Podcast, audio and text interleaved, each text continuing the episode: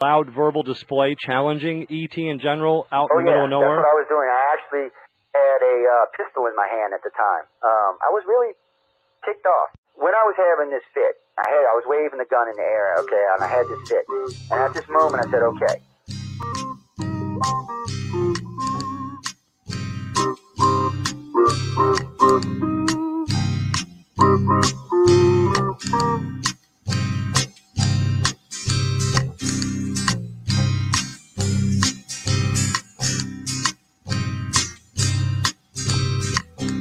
Was a Louisiana man named Montaldo.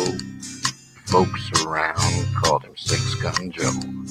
Worked with ICAR, don't you know? Investigating UFOs.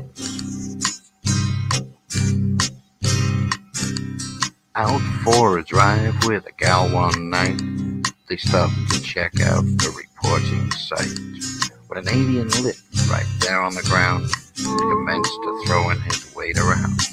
Now, old Six Gun didn't take too kindly to that kind of thing, especially without Vaseline or anything like that, you know. Seriously.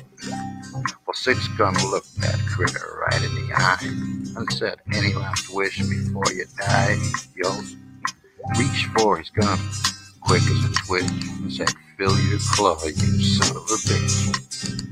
Now a legend spread across the land about this pistol waving man.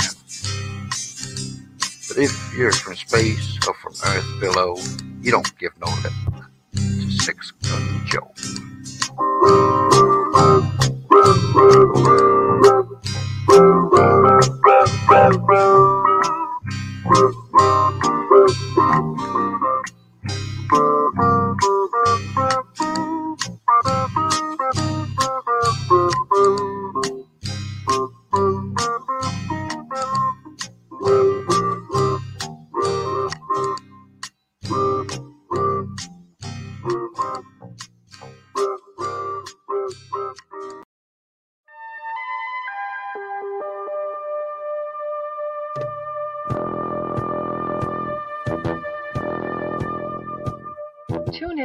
UFO Undercover, Wednesdays at 8 p.m. Eastern, with your host, Joe Montaldo, right here on the Paranormal Radio Network.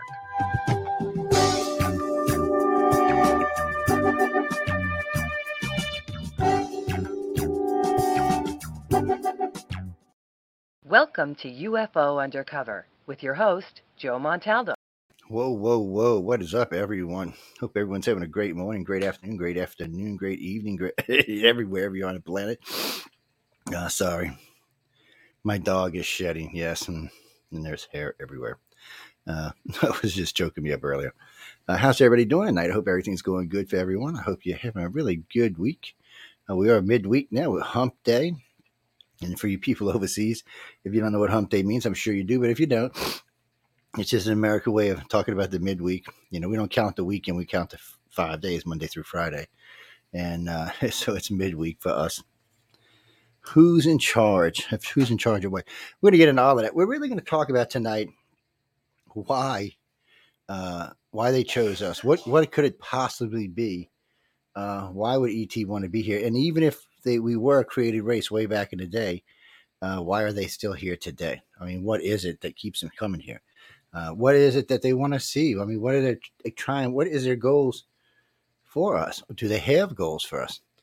Or are we just here? Do we taste good? Do we smell good? I mean, what is it that they're after? I mean, there's got to be some reason they're staying here.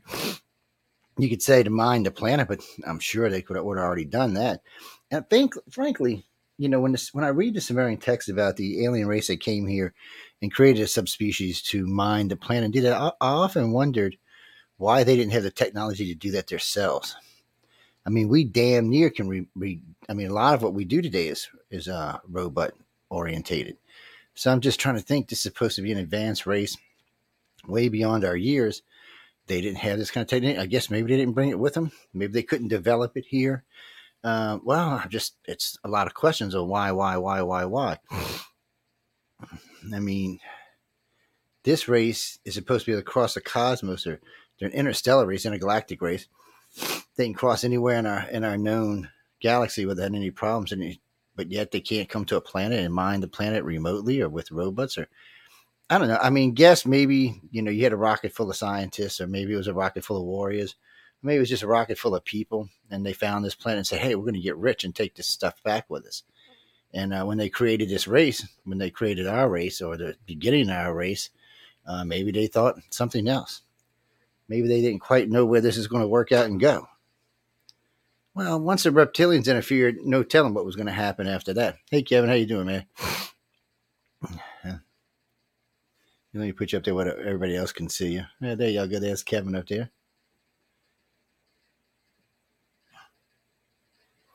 Well, okay, psychic subject's interesting because I don't personally believe that everyone has psychic abilities. I've been talking about this for years. It makes people really mad. They get mad at me, they get hostile at me. But testing for psychic abilities is one of the easiest tests you can do. I mean, it doesn't take much. yes, Jimmy, I'll tell you later, and I'll talk about it later in the show.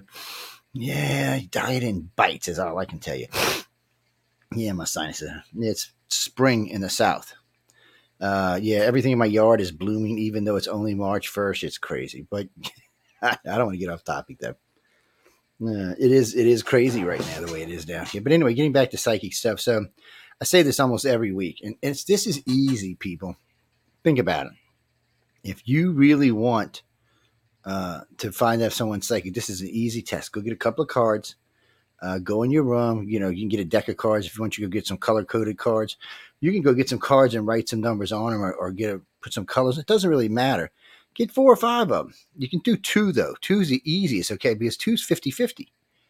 So somebody who's guessing should at least get it right half the time, which means don't mean they're psychic, by the way. I can't help that. It doesn't it doesn't mean that they're psychic. Yeah, so gonna have to get it right at least sixty or seventy percent of the time to even be considered a, a, a, latent telepath or a latent empath or a latent whatever.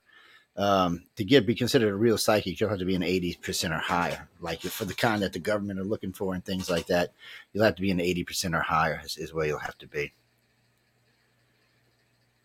Yeah, I agree, Kevin. More people are into it. Well, you know, wait. That's this is what's weird about this. So, you go back about 200 years, they were in this a lot. There were lots of table readers, rappers, like had different names, but it was still basically the same thing. Okay.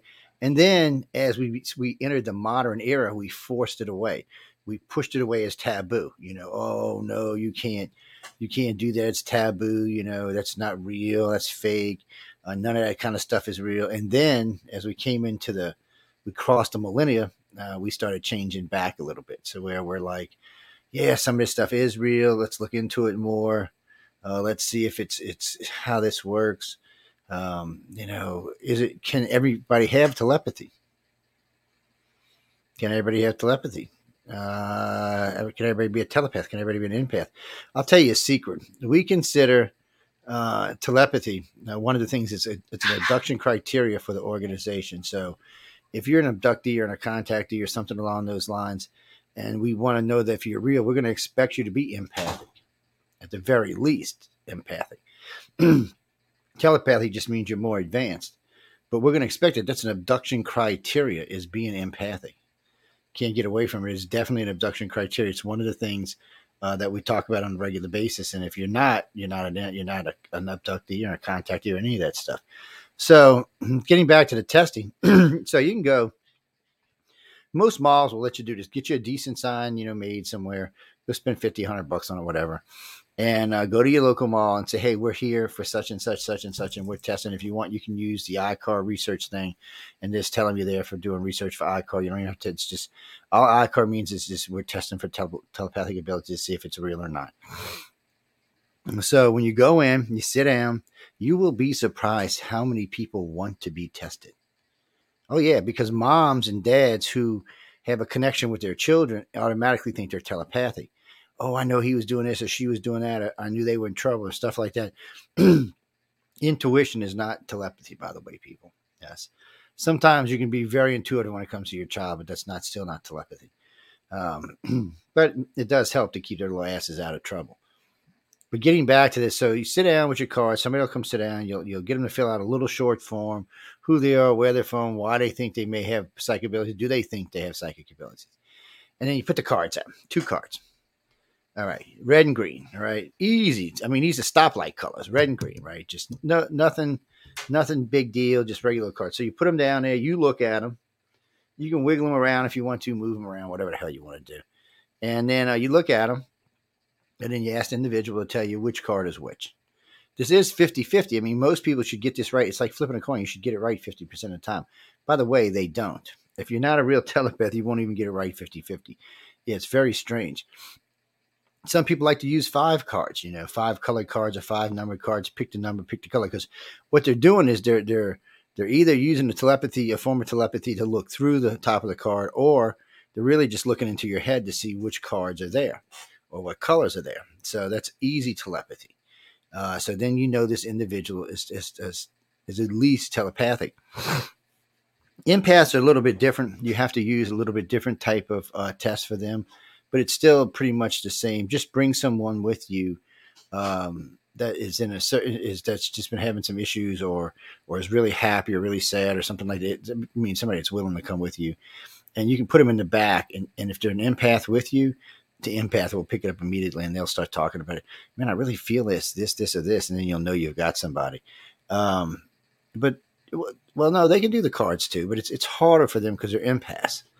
So it's it's more like they're getting the flavor of the card than the actual um, color of the card. Whereas a telepath is actually getting the actual color of the card.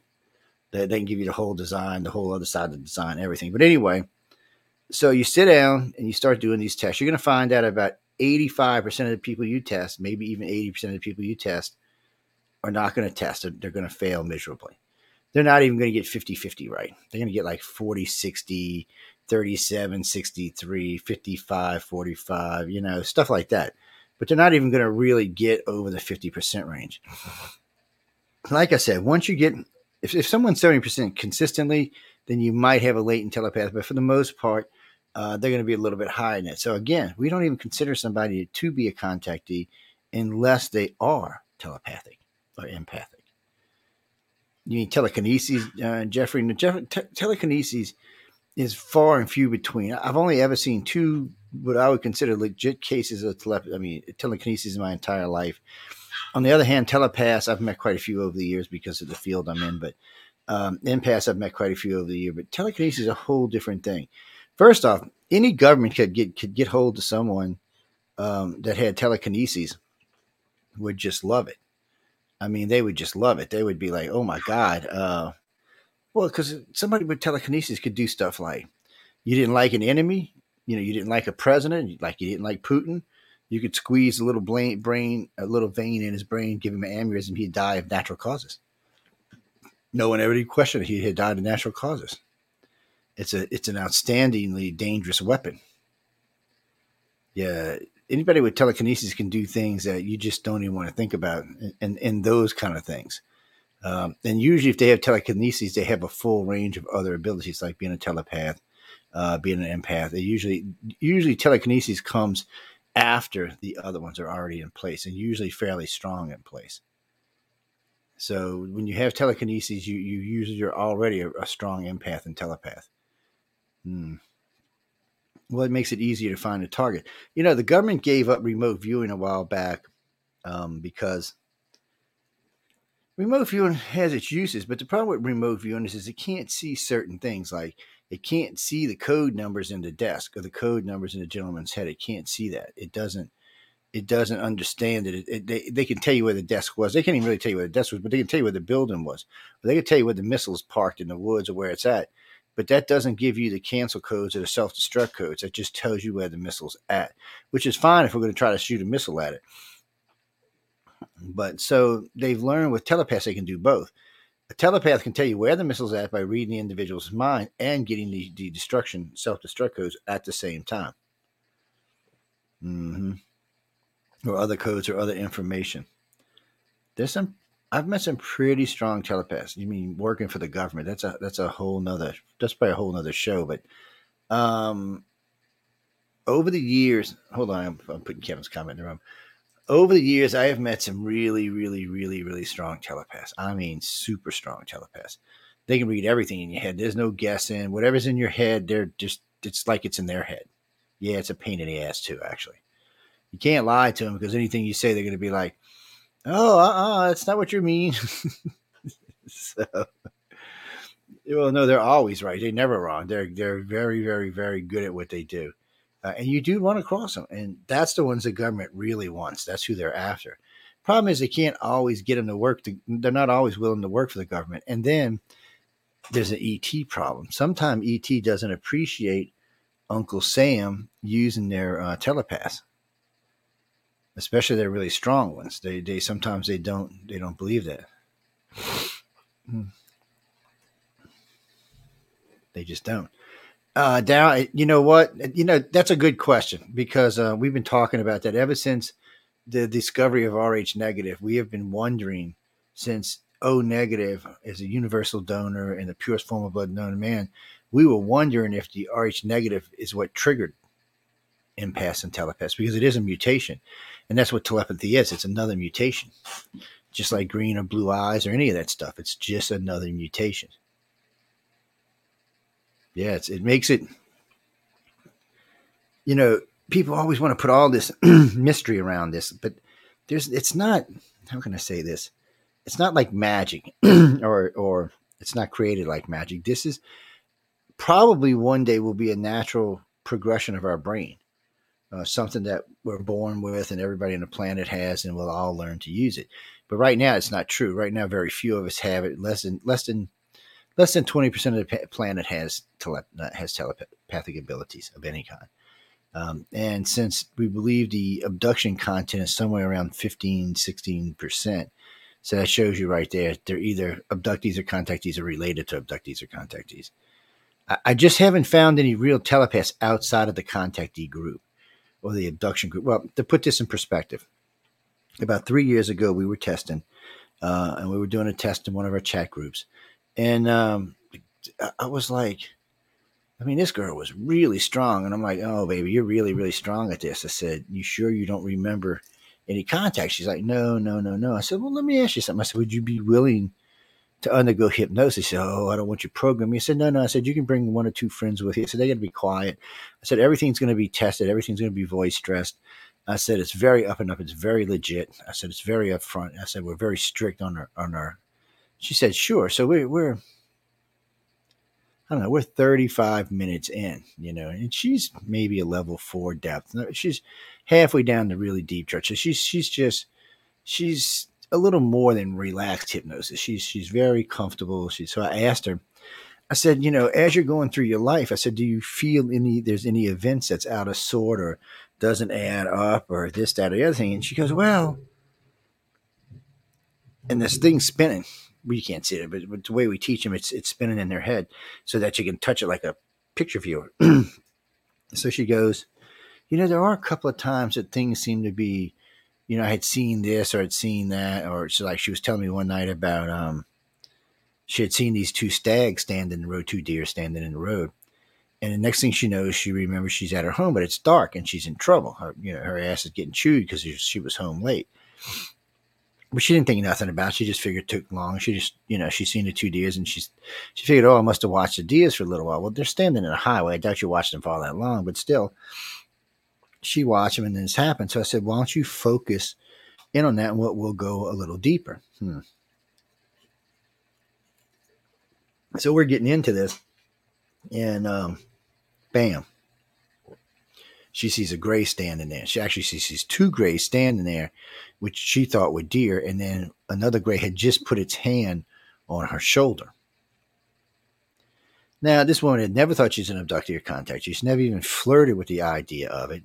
No one in her family is, no one around her. She just, you know, and even after this, even after this all came out in hypnosis, she was still very, very skeptical. So I told her, I said, don't let this ruin your life. I said, take all this information with you. I said, here's some other stuff for reading that, that might make you feel better or more comfortable uh, in the wake of things. And I said, uh, and I said, if you ever want to talk, you can always, I gave her my phone number, so you can always give me a call and we can chat. I said, but don't, don't, I said, don't overthink this. I said, you sound like you have a good life, enjoy your life, have fun. This is just another aspect of life. I said, one of the first things we tell abductees is, is help to train them to live with this. Because there's a lot of advantages to being telepathic and empathic. There is. There's a lot of advantages to it. You know, a lot of times you know when people are lying to you. You can sometimes you like with contracts or with jobs, you can sometimes push for a higher wage because you can sense that's not the bottom line that they're talking to you when you're talking to them. Little things like that. You can also tell when your spouse is lying to you, but there's also some big pluses like empaths. If you and your spouse are an empath, it doesn't matter if you're male and female and female. It doesn't really matter, John. It doesn't. It doesn't. If you're both empaths and you're making love, it, it intensifies it like a hundredfold. Every aspect of it, the way you feel, the emotions, the raw pleasure, all of it's intensified like a hundredfold. It, because you're not just experiencing what you're experiencing, you're experiencing what they're experiencing. So it's it's just like a complete rush of emotions. Oh yeah, it's insane. And if you ever talk to two people, somebody who's an empath that's married to an empath, they'll tell you about it. Well, if you can get them to tell you about it. Yeah, because they can read you. They know. They know. They just know a lot about what you what you need, what you want, and so do you. Uh, you're in their head basically, and you can tell the reaction when you touch something or move something or say something. And you can also, when you have an argument or, or fight, you can also tell where it's going ahead of time because you can say, okay, well, look, I know if I say this, you're going to say that, you know, it just, it makes for shorter arguments too. Well, it's a great thing. I mean, being an empath is fabulous. Empaths are not telepaths, but they can experience it. I think the only thing that's hard on an empath is, and sometimes when we find abductees, we find them in disarray because not so much because of the abduction, because of being an empath. Because empaths, first off, if you don't know you're one, you may be you may walk into a room and start crying or start laughing or just have an emotional thing. Everybody thinks you're like an emotional basket case, but you're not. You sense the emotional group in the group, and you can even target in on one person. But a lot of times, your yourself will pick up the whole group's intent or feeling or emotions, and you pick that up. It's intense for you, um, you know. So all of a sudden, you might have been singing bebop, and then uh, you want to go cry, you want to go sit in your car, you want to go do something you want to go smoke weed, well, that's that's cool too. But it's just, yeah. So it really, really, really intensifies everything. And again, you don't know your sense, and so some empaths transmit, some receive, some do both. But let's say you're you're a transmitter, and let's say you're in a really bad mood, and you walk into a room full of people. Within five minutes, everybody in the room is going to be pissed. They're going to be in the same mood you are if you're all happy and giddy and goofy, they're going to be all happy and giddy and goofy. Yeah, they they take on your emotion because you're transmitting and they're just picking it up. No, they're not empaths. They're just they just sense it. They can pick it up. You don't have to be an empath to sense an empath. You just have to be an empath to send it to another empath. I know it gets confusing, doesn't it? Well, because your transmitters and receivers. So a lot of times empaths just receive so when they're places or in rooms or stuff like that, they can they just feel it, uh, whatever's going on in that area, or in their house, their home, or their job, or wherever it is, uh, and they can also send at the same time. Well, for non-empaths, it's like sub emotions.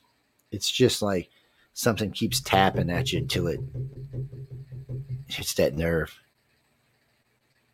Yeah, because you're not, you're not. It's more like being forced in your head than than a form of telepathy. Yeah, well, we were hoping that's what it was. We were hoping all humans were just latent telepaths, but when you test, they're not. You have to take my word for it. There have been many, many, many colleges that have tested for uh, telepaths, and there's, and they'll tell you they do believe that there's some out there, but they will tell you also um, that they believe a lot of people are not. Well, a lot of people are not. I don't make the rules, so. Now, well, everybody would like to be tele- have telepathy, but think about it like this: when all eight billion of us, or by then all fifteen billion of us, become empaths or telepaths, lying will stop. Well, not all lying, but most lying will stop on this planet because you'll know when somebody's lying to you. You'd be like, "No, dude, you're lying to me. And No, chick, you're lying to me."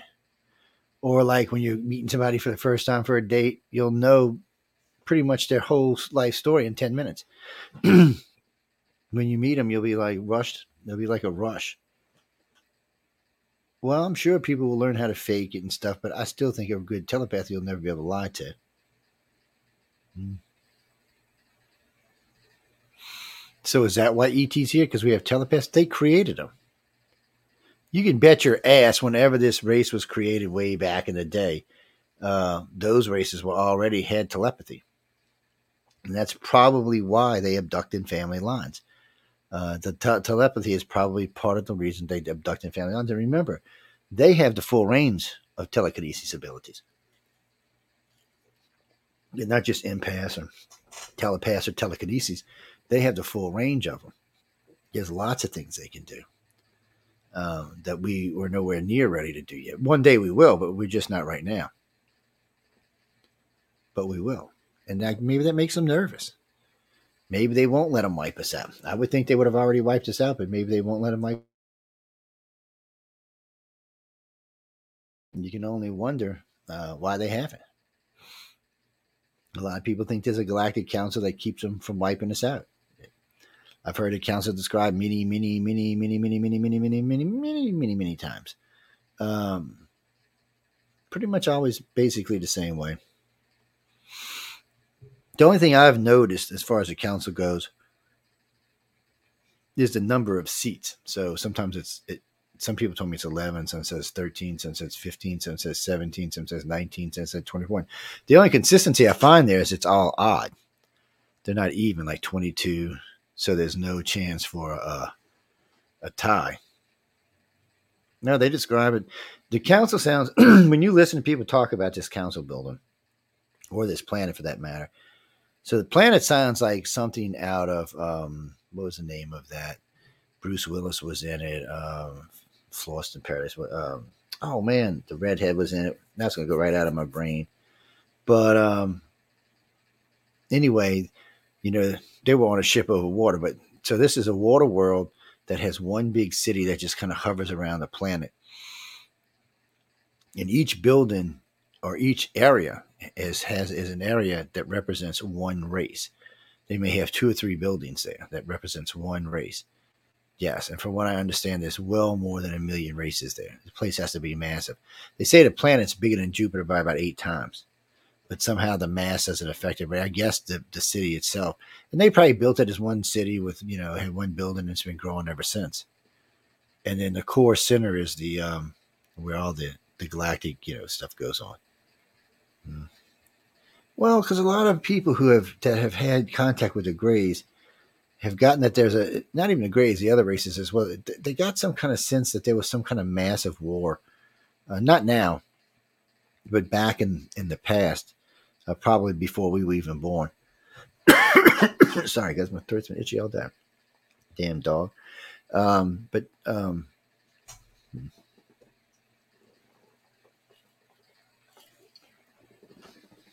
sorry, I hate to make y'all listen to me drink.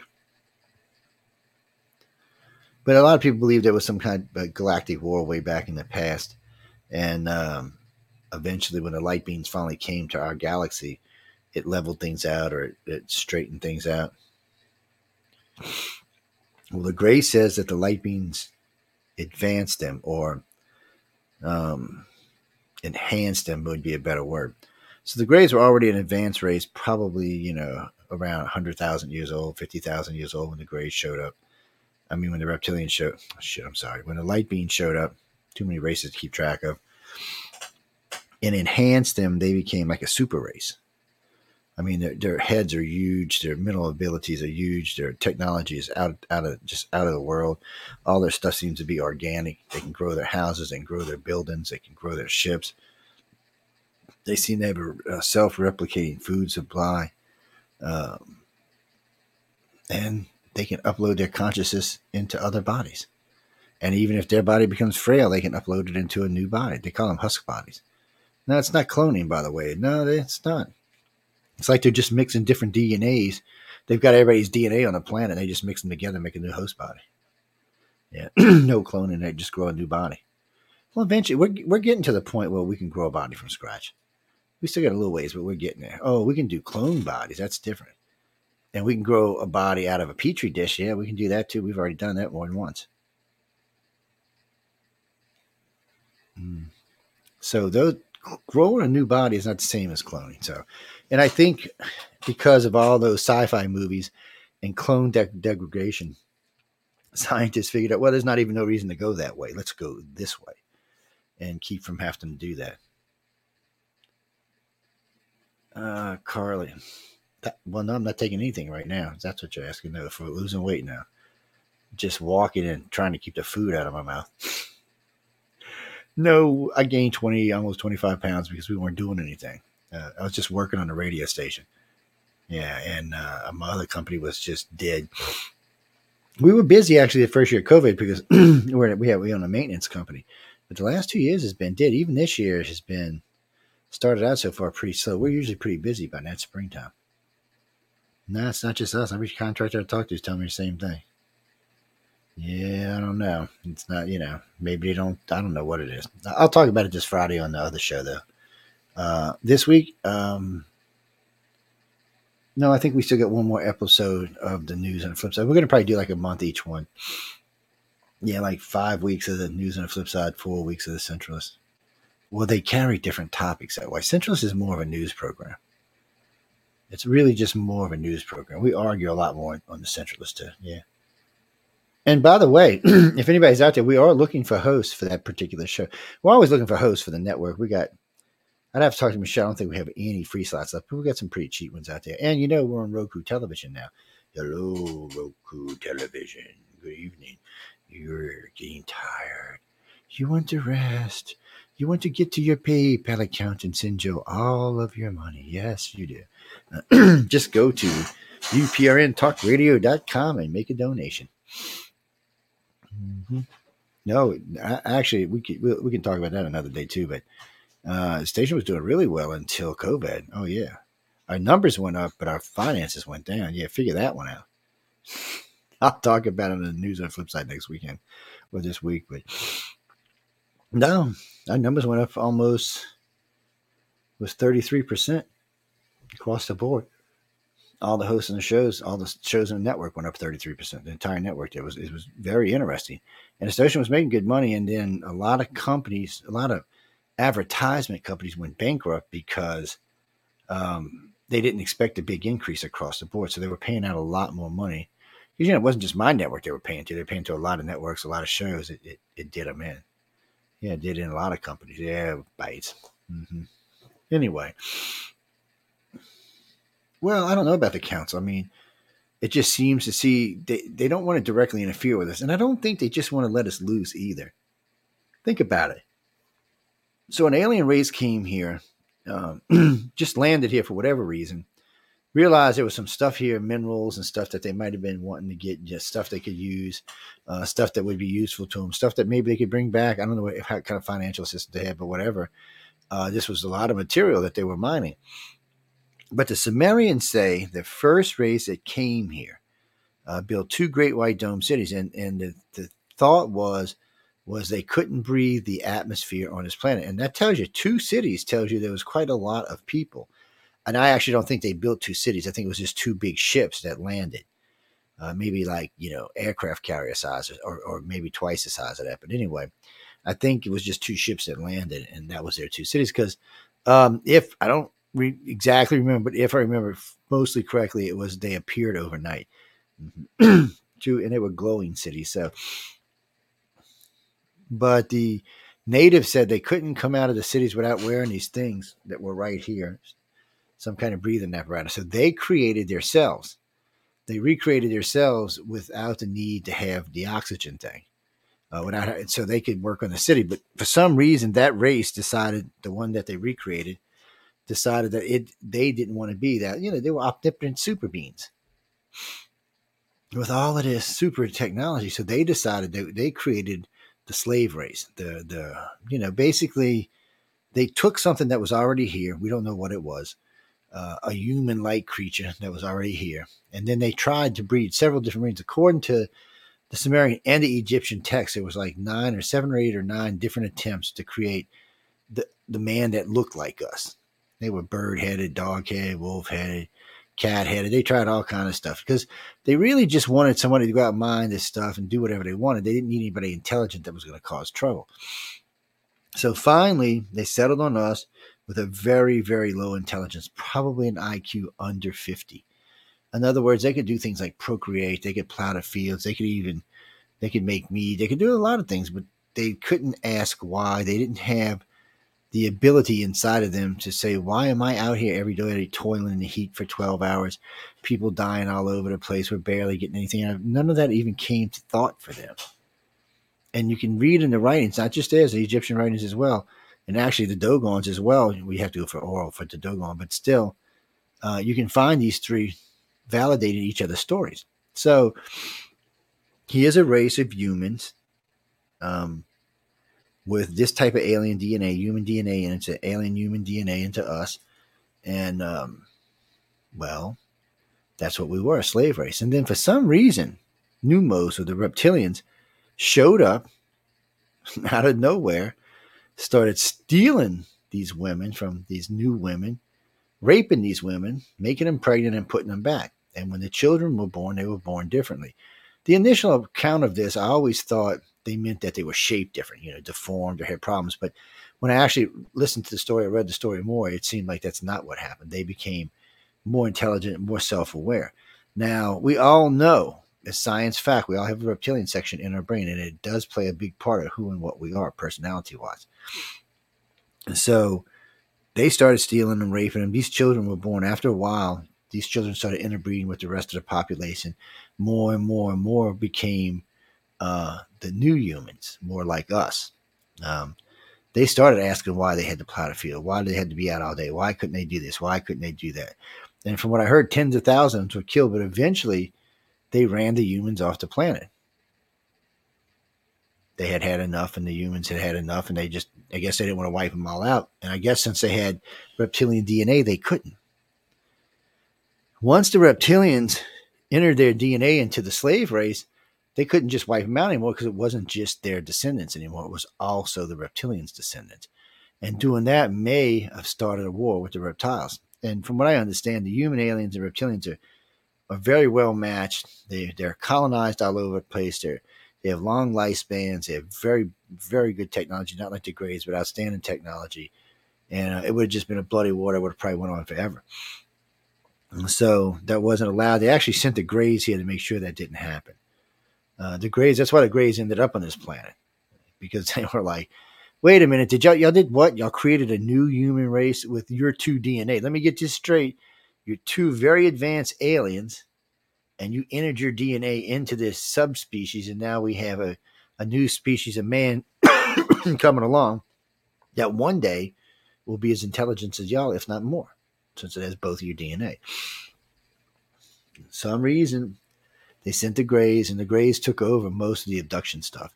Um, they or set up. I mean, I don't know how it worked out, but they ended up with most of today. They they're probably responsible for sixty or sixty five percent of all the abductions that happen. But eventually, for whatever reasons, um, their DNA got entered in as well. And we think, and we don't know for sure, but it, it seems like the timing of when they said they showed up is when RH negative showed up and we became a different kind of species. So RH negative changed us in many, many ways. I mean, not just because of the universal donor or the purest form of blood known to man, but RH negative people think different. They have different views on the world. They look at things in a different light. And in case y'all didn't know this, the majority of Hollywood actors and actresses and about half the politicians have blue or green eyes, which is a direct mutation of RH negative. Yeah. So in one way or another, that Rh negative is pushed to take over most of the politicians in the world. That just scares me. No, because they're not O negative or Rh negative. They're they're they're just a, a So in other words, so let's say like Donald Trump, or no, we'll use Biden because he's current. His he's he's probably his blood type is probably positive, but someone in his family, I can guarantee, is Rh negative. That's why he's got the colored eyes. They came from them. Yeah. Well, we know they're mutations. So to help people out, and this really makes people mad when I talk about this, but to help people out, two million years ago, not even that, 200,000 years ago, we were brown skin, brown hair, and brown eye. We were a very boring species. That's who we were.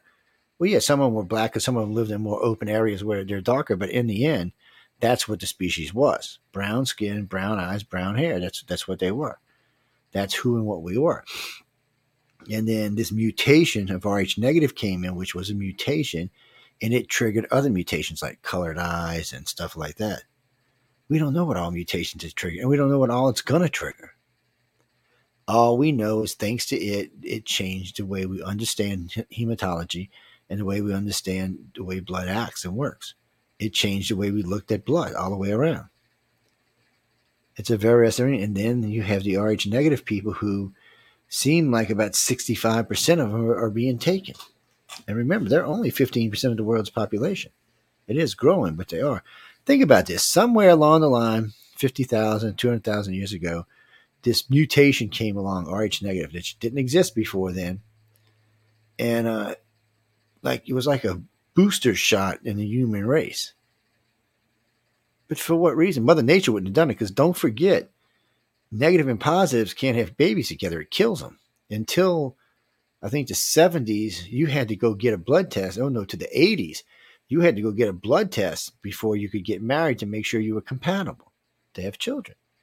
Yeah, they finally invented a shot, the antigen G gene. They can give you a shot now, and you can still have babies if you're O negative. I mean, if you're A or positive, or positive or negative. Sorry, uh, but before that you couldn't. So this was something that killed babies.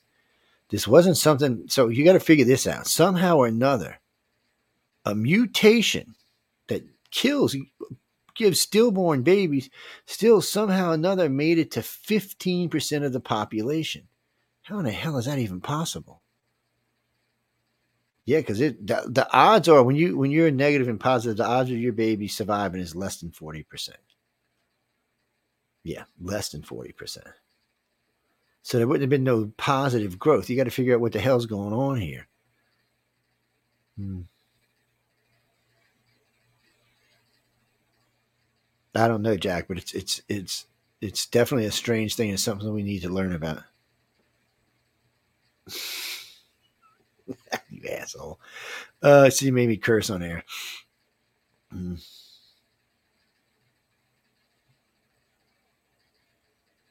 Well, you know, Kevin, you're probably right. Uh, here, let me put this up so y'all can see it. You're probably right because what we understand of the reptilians today, that's how they would do it. Uh, they would just come in and, and manipulate the egg and the sperm and, and would create what they wanted. But so you know this, there are cases for both reptilians, humans, that do have sex with both male and females on this planet. Oh, yeah. I didn't believe it in the old days. I got to be honest with you. It took them a long time. Oh, and a lot of abductees and contactees being hypnotized before I actually believed that that was going on. Well, I kept thinking, why would advanced race want to come here? Earth girls are easy. You ain't got to rape them. What the hell? And I know, you know, thinking about the movie people, don't go get crazy. But you got to wonder um, but there are cases where reptilian men or reptilian females take a liking to a, a, contactee, and there are times when the humans do. I've never heard the Greys doing it. No, I've never heard the Greys doing it. I don't even know if the Greys have those type of reproduction organs. I don't know. I mean, I'd be lying. Uh, it'd be interesting. But the Greys and the rept- the Greys all the time are modifying humans. We hear about that all the time. Remember, they're the number one egg stealer so for a long time, we had this thing called the missing baby syndrome. When I first got in this field, before time was even time, um, I used to hear about these cases where someone said they were pregnant and then the baby would go missing. So I was working for MUFON at the time, and I started running across a few of these cases. And I started looking up the paperwork. So when we had people that came in and started saying, "Hey, uh, Joe, um, you know, look, I'm pregnant. Okay, so if they were an abductee and we and they were pregnant, a lot of times what we'd have them do is verify the pregnancy, uh, ultrasound. Yeah, ultrasound. There's a couple of ways you can verify pregnancy. Not so they would go in and get the shot. You know, I mean the shot. They'd go and give the blood and, and find out that you know yes they were pregnant, or pee on the thing and find out they were pregnant. So, but that's not verification. Ultrasound is a true verification. You can actually physically see the baby. Um, Yes, and we had many, many of these. So what had seemed to be going on is you would get these done. The women usually get them done around two months, and um, about a third month the baby was gone. But it was more than that. It wasn't just like the baby was going. Like a lot of people thought it was spontaneous abortion. Sorry, guys. Thought I had that off. Uh, a lot of people said it may have been spontaneous abortion or other types of abortion, but it wasn't because when you when they went back to the doctor, it was like they had never been pregnant. In other words, all their hormones were back in balance. In case you've never been around pregnant woman, their hormones change a lot. Their emotional states change a lot. All of this goes back in the balance. There's no sign of any any damage in the womb or uterus or anything else, or that there had even been a baby, ever. So as far as the doctor's concerned, it wasn't. And the, and the doctors wanted to say false pregnancy, but when you got an ultrasound, you can't call it a false pregnancy. And so these women kept their ultrasounds and all their information, and they even got the doctors allowed them to write it up on what they possibly thought it could possibly be, but no one could come up with an answer. And then, as big as this came on, we had more than five thousand cases we ran we ran over of this, and as big as this came on through the late '80s and into the '90s, it faded away around the late 90s into 2000 or we just stopped hearing about it. Or maybe they came with, with a better way of doing it. Maybe they have an artificial womb on board the ship now. I don't know what they did but it just or maybe they got enough of them well everybody in the early days everybody always thought the grays were here they needed our, our dna or the reptilians and humans are here because they needed our dna or our emotional whatever bullshit these are races well beyond anything we can even think of I mean, they would consider it pollution, people, to put our DNA into their bodies. Oh, yes. Oh, yes. The human aliens consider us is, is at the very best is some trash, distant crap cousin that probably lives out in the woods somewhere and can't even speak English hardly. Uh, every now and then they take a liking to a human, which is is weird, but you do hear about one that gets advanced knowledges and they just take a liking to it. It's like a, your favorite pet or something. The reptilians are a little different because the reptilians consider abductees to be family because they share DNA and sometimes they even share um, genetic memory. The reptilians have a genetic memory, so it can confuse a contactee if, if it comes out into one. And the Greys, the Greys would rather die than even think about having human DNA in them. Oh my God, no. I don't know where people come up with because humans have to make it about us we're the most important thing in the cosmos and the universe. No, we're not, people. Just so you know, right now, we may be one day, but we're not right now. not to say that humans can't achieve greatness in a million years or 50,000 years or 100,000 years or however long it takes. It may take a billion years. Uh, we can achieve greatness, but not right now. Right now, we're petty, ignorant, backwards, and don't know our ass from a hole in the ground. And don't, if you want to, don't, I'm sorry if I offend anybody, but that's where we are. When you look at us, it's always about us first. We never thought that, oh, the aliens are coming here to maybe help us or to give us stuff, or even maybe just to observe. We had to make a whole thing out of it. And then when they started taking us, then it was like, well, they're taking us because they need us. When in reality, we need them. Did you ever stop and think when they when people used to talk about these husk bodies on all these ships, they would go on ships and they would see lines and lines and lines and lines of what looked to be human bodies. Some a little heavier, some a little skinnier, um, but usually sometimes they could recognize the people. They could even recognize themselves sometimes. Well, did you ever stop to think that that's what they're doing? They're using their DNA to create better bodies for the people that they're going to keep. The ones that they find may need to have a longer life did you ever stop to think that's what this is about? You know, let's let's look at somebody like Einstein. Maybe they decided when he died to grab him his consciousness as he died and upload it into a new body. You know what's funny about that, or I shouldn't say funny about it, but one of the things my Christian friends get upset about is they're like, "Well, Joe, they're cheating him out of heaven." I said, "Well, maybe they are, but maybe he wanted to go." Because we never could figure. It took for a long time. I mean, we're talking years. Uh, we used to get reports of UFOs over mortuaries, UFOs over graveyards, UFOs over hospitals. It was driving us crazy. And we were getting lots of reports of them. We still do, actually. And I'm like, what the hell? What the hell? What the hell? What are they doing? Are they, are they looking for dead people so they can eat them? I'm like, what the hell's going on there? It's morbid, but still. Um, but what it seems to be is up to, th- I think they said it's up to three days. They can take your consciousness from your body and upload it into a new body. And that's what they're doing because uh, people say, well, people go missing. Well, they don't really need missing people. They can take dead people or dead contactees. And those people can get into new bodies and go procreate and go live somewhere else or even come back and live. I don't think they let them come back here. I don't, I don't, I don't think because of the way the new brain is designed and the new body's designed, I think we would stand out too much. There's a book called Rachel's Eyes you can go read, and that might help you to understand what I'm talking about right now. Whether it's all completely true or not, I, I couldn't honestly tell you. I met um, the mother, and uh, I never met the daughter.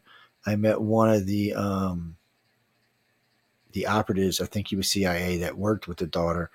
Um, she was very strange looking. She didn't look normal. She would try. They were trying to put her in college, but she had to have special foods and special things, and uh, she looked like kind of like an alien. And eventually, they just they disappeared, or she just disappeared. And I think a lot of times that's why the Greys and, and them take those babies anyway, is that they couldn't fit in our society. Um, they may look different or act different or have special abilities that you know we're not ready for yet.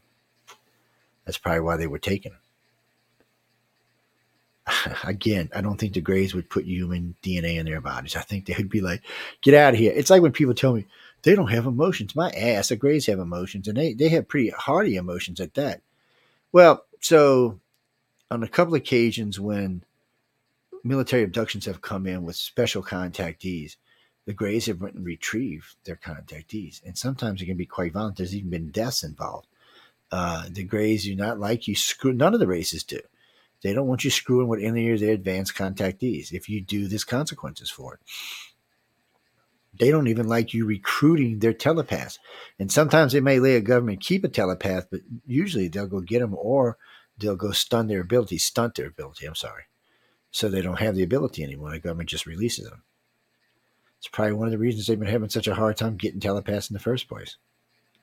Well, they will offering a couple of not just the Navy and the Air Force, uh, who actually officially put their program out in 1920. Um, I'm sorry, in 2020. Um, other companies were offering big money if you had leave and latent telepathic abilities to come work for them. And stupid Randi still got a million dollars out there if you can, you know, make the quarter slide across table, read his mind or something like that. He's an ass. I've seen people read his mind a couple of times. He's like, no, no. He's like, oh yeah, dude um, I told one guy, I said, when you go on, he tells you no, tell him you want him to take a polygraph. He got all kind of bit, butt hurt and all kind of. He didn't even do anything for a while after that. Oh, I don't, but he might be dead now. I don't know. I don't keep up with asses like that. He's he's never had any plans on giving that money away. You could you could have levitated him, and he still would have said, "Oh, it was done with strings tied to my ass." Yeah, no, it's just the kind of guy he is.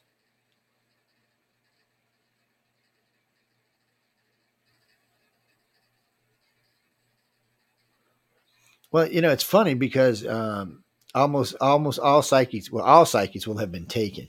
Whether they're going to remember or not is going to be different. And you know, this I used to tell people this all the time. We still talk about this, but contactees. Let me rephrase that. Abductees have a hard time finding out who they are. They'll they'll they'll try different religions. They'll try try being psychics. They'll try getting into paranormal groups. They're trying to hunt for what's actually going on to them but they don't want to think about aliens, so they try everything else they can. So I tell people all the time, I said, if you have true psychic abilities, you should be hypnotized to find out who the hell is abducting you. Because in your family line, they've been being abducted for how many ever thousands of years. And remember this the Greys, reptilians, and the humans have lifespans that they could easily have been around for your great great grandmother a hundred times removed. It could be the same damn Grey abducting them. So you could go back 200,000 years and find the same Grey abducting them that's taking you. Think about that. And think about the intimate knowledge they'll have of your family that is lost to you. Yeah, think about the relatives you don't even know existed because it's lost to you and your family. You know, I'm on Ancestry.com, and from time to time, I, I get new information. Like, you know, I come from my part of my lineage is Italian, other parts Viking. So, um, but it was weird when I first in Ancestry, it said I was only 7% didn't even say it seven percent Italian. It said it seven percent Mediterranean. I'm like, what? So because I know my dad was fifty percent, I'm like, oh, hey, there's some funky business going on here. And then after it had been updated a few times from other family members, it came back that I was twenty seven percent Italian, which is what I'm supposed to be. Uh, I was like eighteen percent North Italian and, and seven or six, eight, seven or eight percent Southern, which is what it parts. But the rest of it is, yeah, it's well Scottish Irish that's why we say Vikings because that's where the Vikings used to rape and pillage and they didn't really rape them, but that's the places they conquered and lived for long at periods of time. Yeah. Oh, I don't mind. I mean, I'm 44% that. And then I got a couple other things. I just fell short of being a mutt by one thing. Uh, the needs a mutt is if you have more than seven. You know, if you have a dog, if it has more than seven breeds, it's a mutt. Humans are the same thing. You have more than seven breeds, you're a mutt. Yeah, what can I tell you? it's okay. I, I, give friends of mine trouble all the time because they get eight or nine or stuff like that. I'm like, damn, man, y'all's family was bad. No, it's it's cool knowing where most of my family came from. Well, it's it's it's interesting to find that out. One of these nights, I'll talk about it. But if you are a psychic or you possess psychic ability and you're listening to me tonight, you should really be hypnotized. Give me a call, um, and bring a friend with you. Well, real quick, I'll go over the hypnosis criteria for anybody who comes through our organization. So first off, uh, we're going to meet, we're going to talk, we're going to chat then you're going to write up an, about an experience as much as anything you can remember. If you can't remember anything, you're going to you're going to talk about the weird things that happen on weird dates, like seeing weird stuff or hearing weird stuff or experiencing weird stuff on certain dates, and that's going to come into play later. You're going to bring a friend with you who you trust implicitly, somebody you would trust with your life, because that's basically what you're doing. I always bring somebody with me. I also bring. I also want you to bring a handheld tape recorder. I want you to put it on your chest for the entire time this hypnosis session is going on because I want to, they don't need to hear me, they need to hear what you're saying.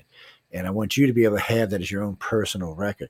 I also do a videotape and an audio tape of the whole thing. And you'll notice right next to you, I'll put a voice stressimeter that's going to be going the entire time of the of the thing. Well, this isn't this isn't no, we're not doing voice stress, we're doing hypnosis. The meter is there for me to judge emotional states of certain questions because sometimes when I hypnotize somebody, I turn their emotions off because it's too much to get through the session. And sometimes I leave it on so that I, I can actually see uh, the depth of the emotion that the individual is feeling. And it makes a difference in, in questioning. But anyway, so, you know, you're going to bring them, we're going to bring us, we're going to set everything up. I'm going to put you under, we're going to do the whole thing. But what's going to happen is, is you're going to give me a date, a time, and a place. And I'm going to say, okay, Mary Lynn Johnson, tell me about October 25th of uh, 1985. And then you're going to start talking. And then and that's after I bring you down to the picture place. On I'll put you on a stair somewhere, standing on a, a ledge on a staircase. And then there's a picture. I forgot what you call them. That's in my, not in my brain. But anyway, just sits there and spins. Once I ask you this date, you can just touch it and it opens up and you can actually explore it and, and get into it and, and, bring it all around you. It's a great way of doing hypnosis and it works really well. And it allows for these people to do it. So then while this is going on, I say, well, tell me what you're seeing. Just and because we're not allowed to use the word extraterrestrial, gray, reptilian, none of that spaceship, UFO, none of that's allowed to be used in the initial hypnosis at all. You have to say it. I cannot say it. I can't even rope you into it. So if you're telling me you're saying I see something, I said, well, what kind? Can you tell me what it is? Can you give me a description of what you're seeing? Um, you're not going to hear me hear the word. Actually, I'm not going to say, is it extraterrestrial? Is it a gray? I say, no. Is it some type of? Does it look like a person walking? And then you're gonna uh, you're gonna adjust or correct me for whatever it is, and that's the way to do it. And now once that's done, you and I and the other two people and some of our team are going to sit down together, and we're going to go through the whole thing, and then we're going to formulate a, questions based on what we found in that hypnosis session. And then we'll go back and put you up and then we'll ask those questions in the hypnosis session. And you're amazed at what the hell comes out and how well it works. Uh, no one else does hypnosis like we do. Um, and the reason we designed it that way is because there are so many people that do such sloppy hypnosis that it's not even funny. You know, people do sloppy hypnosis all the time. Uh, the way we do it is much more guaranteed. It's well, it's always better to do it in person. You can do it online, but online's a lot harder. People get easily distracted, and usually you're, you're going to be lucky if you if you can get them to level two or three, which is kind of like a a really light hypnosis. It's they're half awake, half hypnotized. They can still judge noises and stuff around them, which you really don't want. Yeah, trying to get them any deep in that is really hard without the use of drugs. Uh, there's a couple of drugs: sodium pentothal, sodium amytal combination. Yeah, it'll put your ass out. Psh. But you don't want to put them out to where they're not thinking, or or, or can you? If if you're going to use a combination, it's got to be a combination still allows them to think. Yeah, you can't go get them lo- all loaded up. That's not how it works. No, we got to take a quick break here, right? No, well, we'll, we'll we will in a second. Um, there's just a lot of stuff that goes on in hypnosis that you got to be careful with. And we're we're we're precise. And so, getting back to what we were talking about before that, so a lot of times, you know, you'll find telepathic abilities come out of this stuff. Um, it helps us to judge people's abilities. And if you are a telepath or an empath, you are an abductee. I would I would bet my entire fortune on it, which well, you know, it's not much, but I would bet the whole thing. That's how sure I am because there's no such thing. So far, in all the time I've been doing this, and all the people I've talked to, and all the other groups that I work with that's talked to, no one's found a abductee or a contactee that's not empathic or telepathic. None. There's none. It just doesn't happen because you're not. If you don't have those abilities, you're not an abductee or contactee. You're just someone slinging a lot of bullshit around. Yeah. No, I'm serious. I'm not trying to be rude. I'm serious. I mean, I've been doing this a long time. This is like, do you realize I, have been in abduction research more than half the planet's been alive? Oh, yet it's a fact. Yeah, asshole. Yeah, I'm getting old. What can I say? But still, I've been doing it a long time. I know a lot, a lot, a lot of stuff. Uh, some stuff that I talk about, some stuff that I don't talk about. Anyway, we're going to take about a three minute break. We will be right back. So just stay tuned and we'll get more deeper into what the hell do they want us for?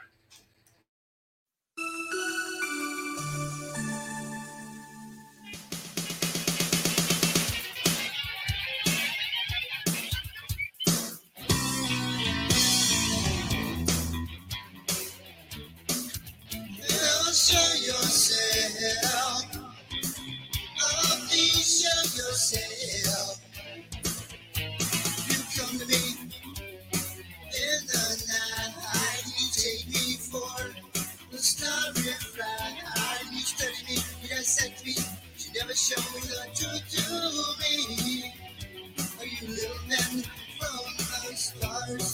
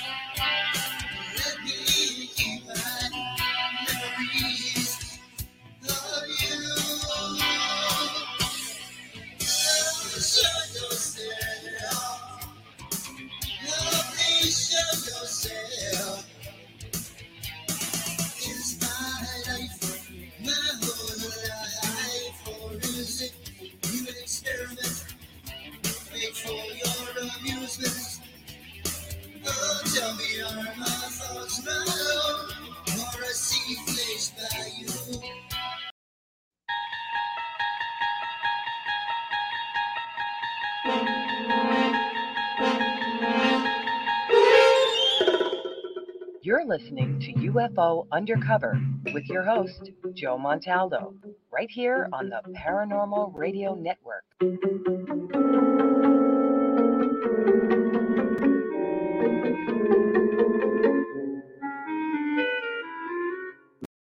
Welcome to UFO Undercover with your host, Joe Montaldo. Well, that was quick. I'm still not used to going taking breaks.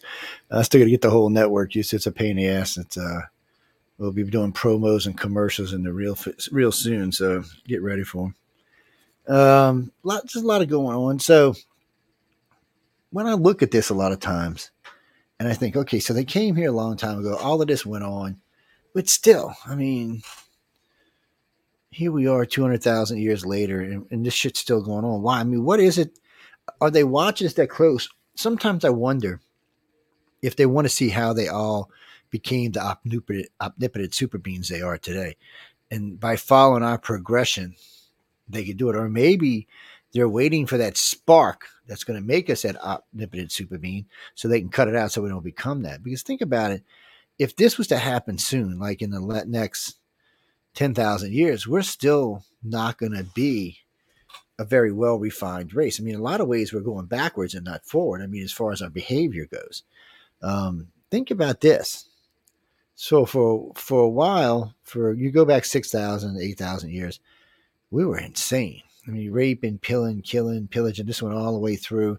Go to the Mesoamerican, same thing going there. Okay. Then all of a sudden, we start making forward progress. We're ending wars. We're bringing laws in. We're changing things. We're making life better for humans. Yeah, there's 8 billion people on this planet, but 5 billion of them are living really good. And we're working on getting the other 3 billion living good. Okay, that's all fine. So we're, we're doing good things. And then as we're making progression, all of a sudden out of the blue, Putin's trying to start World War III. Why? Why can't, and then Xi Jinping, you know, I like Xi Jinping, but, you know, he's got a communist regime that's still, and then we got Kim Jong un and we have Venezuela and Cuba. I mean, we still have places on this planet that we shouldn't have in the year 2023. And if you look at our attitudes, they're no different than they were 2,000 years ago, or 4,000 years ago, or 5,000 years ago.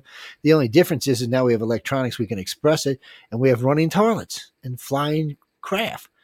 But really, if, if you go back, if you just took a person, you asked him 10 questions, and you went back and passed in 10 questions, we have to ask 10 questions that are relatively, each each individual would understand what you were asking, but still, you get the same answers. I mean, there's a lot of things the Romans did that we still can't repeat today, and they fell. Not the only ones. The Greeks fell, the Romans fell. The, what do you mean the Chinese? The Chinese didn't have to fall. They wrapped themselves up in the, uh, put a fence around themselves and didn't come out. Then, if they keep on the path they're going today, they will fall. Because, you know, the world likes shiny new stuff but after you start holding them down and screwing them over for a while with the shiny new stuff, then they just get to the point where, okay, well, we're going back to what we were doing before the shiny new stuff. No, it's an interesting planet we live on, and there shouldn't be 200 set, separate countries. Anytime I think about 200 separate countries, I think how how antiquated we are, how backwards we are. I can guarantee you, no alien races that are visiting this planet have more than one country on their world. I can guarantee you their world is united. I can guarantee anybody who's colonizing deep space and moving all the time, unless they're Elon Musk, uh, is coming from a united planet. I don't even think the others would even consider you to be a civilized world until the world was united. Regardless what it unites for, whether it unites for good, bad, or indifferent, it still should be a united world. And there has been opportunities to do it, but either cowardness or stupidness or goodness stopped it from happening. Really and truly, at the end of World War II, the European, Europeans and Americans should have united the planet, and that should have been the end of it. They could have easily took Russia. Nobody else could have stood against them. It would be now. It would be a one world government. Yes, everybody could have their little religions wherever they lived on their planet, and we'd have one world government now. There would not be near as much starving, near as much disasters on a planet as there is today, and everything would be much more controllable. And we wouldn't be spending, as a world, what is it, three trillion dollars a year on defense. We'd be spending that on things like science and cancer and and progressing the human species. You know how much further we'd be today? Do you know if you could just take out the Middle Ages, that 500 years of the Dark Ages, we would actually be almost 4,000 years more advanced today than we are today? No, that's science fact. You don't have to take my word for it. You can go look it up. That's how much damage it did to us. And we're still doing it. We didn't learn anything. We're still doing it as a society, as a world. I mean, I'm watching America try to erase it, erase its history. Oh, let's rewrite books. Really? That's erasing your history when you rewrite books. And you know what happened to societies that re- erase their history? They tend to repeat bad history. I know. And this is a society here that wants to understand that aliens do exist. That they they want to to say, hey, they exist. You know, so far everything that's come forward, I've predicted, which is great for me. There's episodes of Wake Up USA and the oh, and the very early UFO Undercover. You can go listen to me talking about the desensitization the desensitization program. Know, I'm tongue tied tonight. Yes, well, it's a program that's been going on since I don't know, probably the 30s, maybe the 40s. Uh, it, it, started somewhere uh, either before or after, or before doing World War II. Now, it actually started before, and I think it was in the 20s. Somewhere along the line, we realized that there was going to be contact. So we started putting aliens into everything. So, I mean, basically, you can go back about, what is it, to the 1800s, maybe even to the late 1700s, and see stuff where they're talking about like going to other worlds or Jules Verne's or stuff like this. You can see stuff, and then as it progresses forward, even things like uh, Walt Disney, Mickey Mouse was putting them in there. More and more, we started seeing in our societies more and more. Then all of a sudden, it's on bags of potato chips. It's it's the biggest selling movies are always alien movies. What Avatar? okay, yeah. What's that? Oh wait, oh, that's an alien movie. Mm-hmm. Yes. Oh, uh, oh, you mean you're talking about the Marvel movies and how many aliens are in those movies? Ooh, a lot of them. Them eh, Thor is Thor from here. No, Thor is an alien. Last I checked, yes, he is, and he's not the only alien in the group. Superman is an alien. He's not from Earth. But it's the point. I mean, we were showing that aliens could be, you know, be good and help us, and and be part of our society. And, and we could also show how they were evil and bastards and could destroy us. But we've been, it's in all of our movies. Star Trek, I mean, come on. What is Star Trek about? Now, there's a lot of humans in Star Trek. I don't want to lie, but there are aliens in Star Trek, and there's lots of aliens. what was Spock? What was Spock? Spock was an alien. He's like one of the number one aliens on the planet. Oh, you're talking about Enterprise. Um, uh, T'Pol, T'Pol, T'Pol, however it went. Oh yeah, mm-hmm, I'm in love with her still. Yes, yes. What can I say? She's also an alien. We're not. Oh wait, what did I do? Unplug the mic. Sorry, guys. Or the camera. What the hell did I hit? I don't know. This computer's getting sensitive today for some reason. It's been doing it all day. Mm. But that's the point. I mean, it's everywhere. You look. Sigourney Weaver. Yes, she was. Oh, I think she met some nasty aliens. Oh yeah. Um, Ghostbusters. No, I don't think Ghostbusters met any. At least not yet. I'm, I'm, sorry, man. I, I, didn't mean to do that stupid, goofy laugh. But as far as I know, there's no aliens in Ghostbusters. No, as far as I know, there's not. That's just crazy. Ghosties them. Oh, we're to be doing a show on it. By the way, real quick side note. So we've got a show coming up on extraterrestrials with well so it's, it's not just et so we're to be talking about god we're going to be talking about extraterrestrials and there's a couple of things we're going to throw in there uh, to just give people a basic headache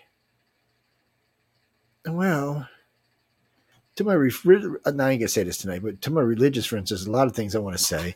To my non-religious friends, there's a lot of people I want to say uh what I can't I can't make out your name. Anyway, uh, no, I'm spiritual, not religious. Always I have been most of my life is mostly spiritual. Mm-hmm. That's just all I can tell you. Religious is not a good thing for me. Spiritual is a good thing for me though. Yeah, so we'll leave it at that. So anyway, at the point we're at, you know, we're being bombarded everywhere you look on television, TV. I mean, how many TV shows are they are about extraterrestrials? I mean, they're everywhere. What are you talking about? Oh, Legends of Tomorrow. Well, they, were they aliens? I know they dealt with a lot of aliens, but I don't think any of them were actually aliens. I have to think about it. But um, DC, that's DC, by the way. Yeah. Well, all of them did. Green Green Arrow did. Flash did. They're all dealing with aliens. We had Black Adam. I think he was an alien. Well, he was a god, but he was an alien god. That's the point. You can't turn on a television or go to a movie theater without being bombarded by extraterrestrials. I mean, it's on your Doritos bag. It's on your Fritos bag. Hell, half the time McDonald's shit's covered in alien stuff. For that matter, all of the fast food restaurants are. So you're being desensitized, desensitized. Slowly but surely, you're getting used to seeing aliens, the pictures of aliens, what alien looks like. When you ever see a real alien walking the street, you're going to be like, hey, it looks like the guy in a Dorito bag. You're not even going to think about it. Uh, you're going to be, that's how desensitized you're going to be to this. It's part of the program. And then wait. So then I said, and you can check this for yourself. You don't have to take me at my word. Thank God I made all these recordings early on, man. I got to say. So then I said, the next part of the program will be where we'll start finding things on Mars that might be life, like microbiological life. Well, which we found just recently. And I said, you will also find water on Mars and the moon, which guess what? We found both of them. Uh, I know. So this is 35 years ago, I predicted this. How in the hell could I have known this? And it took NASA 35 freaking years to figure it out. I mean, I'm a nobody. I should have known any of this.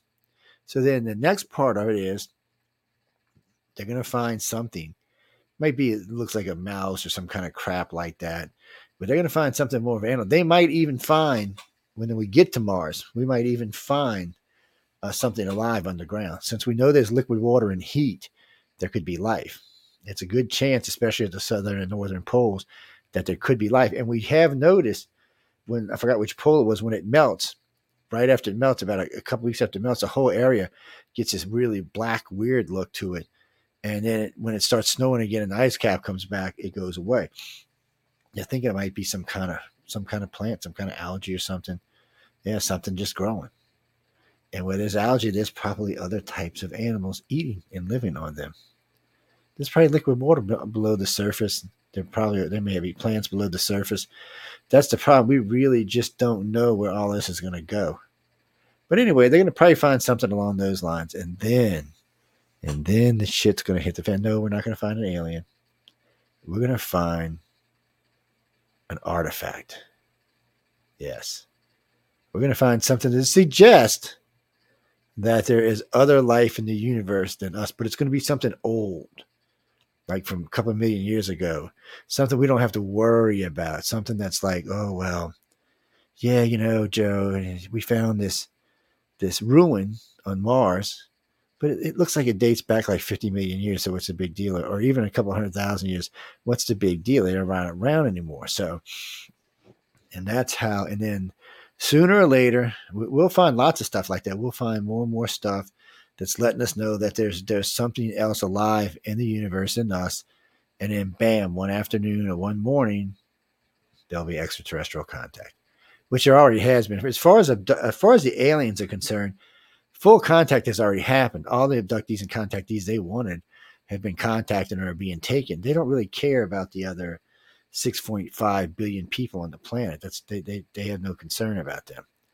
Just the 1.5 billion that fits into their criteria for abductions, family lines. Mm, don't ask me. Mm-hmm. Jackie wanted to know uh, is there any particular um, I mean, any particular planet, uh, planet, any particular country where they abduct the most? I don't know. I, I tell you this, though. I would bet you money back in the day when there was mass migrations to places like South America and America that even Canada, I bet you a lot of those people would turn out to be contactees. So I would think the concentration in the new world is probably higher than in the old world, but only because those are the people who ran and fled uh, afterwards. Because those would have people would have been the people who bucked the religions, that bucked the system, that they thought they knew better, that they had more understanding. That would have been the one. So they would have probably fled to the Americas. And it's and, and you mean Australia? There's a lot of contactees in Australia, even though it was a prison well, it was a prison continent, so not no, not everybody in Australia is related to a prisoner. There are a lot, though. Don't get me wrong. A lot of them are related to prison. A lot of them are related, related to some pretty hairy, scary prisoners. Well, you know, it was a good place to put your prisoners. They couldn't escape. Where were they going to go? Go eaten by a giant great white or a crocodile? I mean, come on, you can't ask for a better prison. I mean, shit. Uh, oh, man. Uh, Dean, uh, they're next. That's the Outer Realm with the lovely Michelle De Rose and the fabuloso Emilia Passano. Yes. Mm-hmm. No, no, they, they always do a good show. Just check them out. They'll be, they'll be coming up next.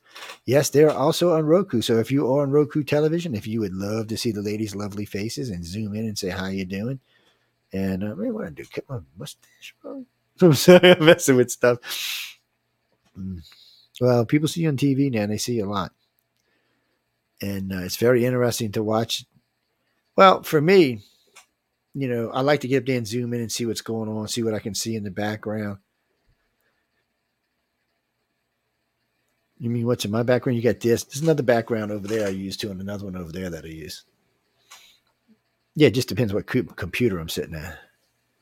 Well, this computer is actually built for just for me to broadcast off of. Yeah, it's all. It doesn't do anything else. It just sits here until I, I decide to do a radio show. Well, so that's just part of the desensitization program. So they're taking our citizens, They have been taking our citizens for at least 200,000 years. How long the Greys have been in that, I don't know. I want to say they've only been in it the last 40,000 years because that's when RH negative showed up on the scene, but uh, there's no way of proving that. And um, the RH negative is positive. And let me tell you what, we stumbled on this. So ICAR does all kind of research programs. I don't, I don't know if y'all know that or not, but one of the organizations I do business with, we do a lot of different research pro- projects. And this was a project. I was talking to one of my directors who's actually passed away now, and another director who's a friend of mine who's retired. I was talking with him. I said, you know, we need a way to find abductees and contactees that don't know they're abductees and contactees. So we put out the work thing. There's actually it's still up there. Uh, what kind of profession are you in? And, and when you go look at the profession list, I think now there's uh, almost 18,000 people that have taken that particular thing. It's crazy. It's every freaking profession you can think of. There's not one particular one that anybody's coming out of. There's no way to say, oh, it's all politicians, it's all this, it's all that. It's not. I mean, it's just, it's everybody. Uh, it's all across the board. It's crazy. So, but that was still nice. But anyway, the blood type study got started because of that. We needed to know, or we didn't need to know, we wanted to know to find people who didn't know. So we put the blood type study up. I um, contacted his hematologist. He laughed at me. I contacted him. He laughed at me. I, I, about 15 of them. And then, so I went back and there was a guy who was doing a research project, a big one. As a matter of fact, his maps are still on our site today.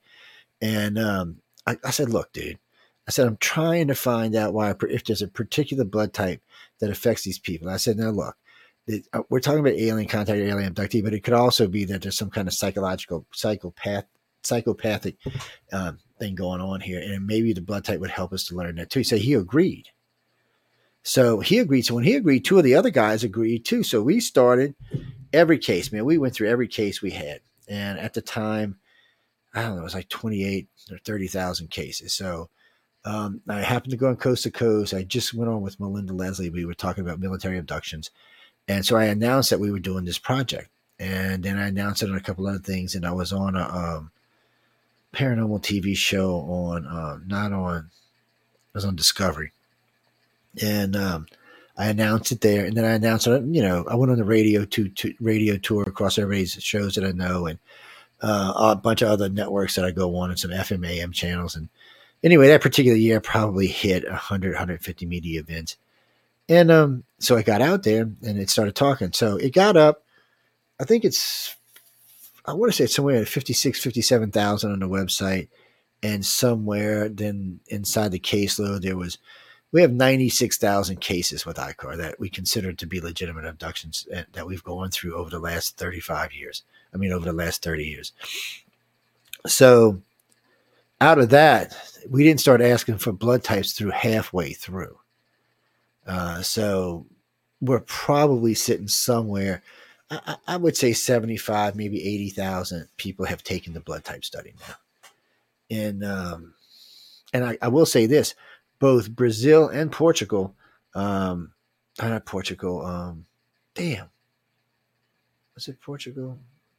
I don't want to think it's not Portugal. Anyway, both of these had joined the organization back about 30 years ago, and uh, they had both did these real big studies on the humans. Um, each one turned in about 5,500 uh, human cases that they had going through that they considered acceptable cases based on our criteria, and um, and joined the organization. Great people. So they actually went back. Says how good people they actually went back, got the phone numbers out, and contacted each one of the individuals and asked them what their blood type was. And while they were doing it, they, they had children or, or underlings or nearby family. They asked them what their blood types were as well. So that was something like 17,000 cases right there that came back, or 17,000 apps that came back. Uh, a lot of people took it on the website. I mean, there's just a lot of people taking it on the website.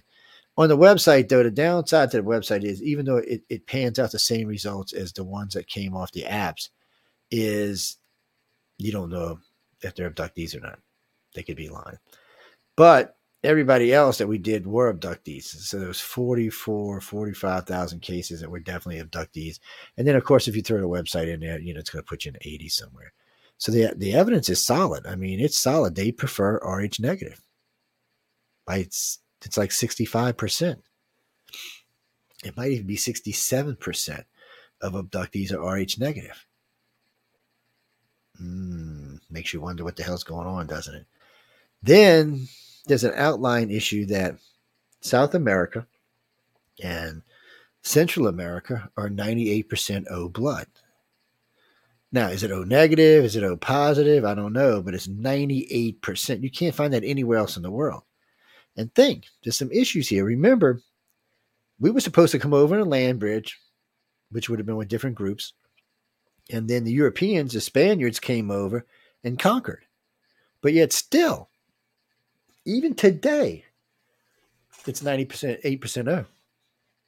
So that tells you one thing the Mayans, Aztecs, and the Incans and the Toltecs were all related to each other. Oh, yeah. So these were rise and falls of the same family lines, basically. Um, maybe that's why the civilizations were so similar. Uh, I mean, they weren't exactly similar, but they, there were a lot of similarities in those those societies especially with the reptilians and how much they revered them. And that's the other thing. Until 2,000 years ago, the reptilian was revered on this planet. He wasn't hated or she wasn't hated. She was revered. And then somewhere around the birth of Christ, that changed. And they became, well, I guess because the reptilian got them thrown out of the damn garden and they became hated. But for all the old releases, they were the, they were the fertility gods.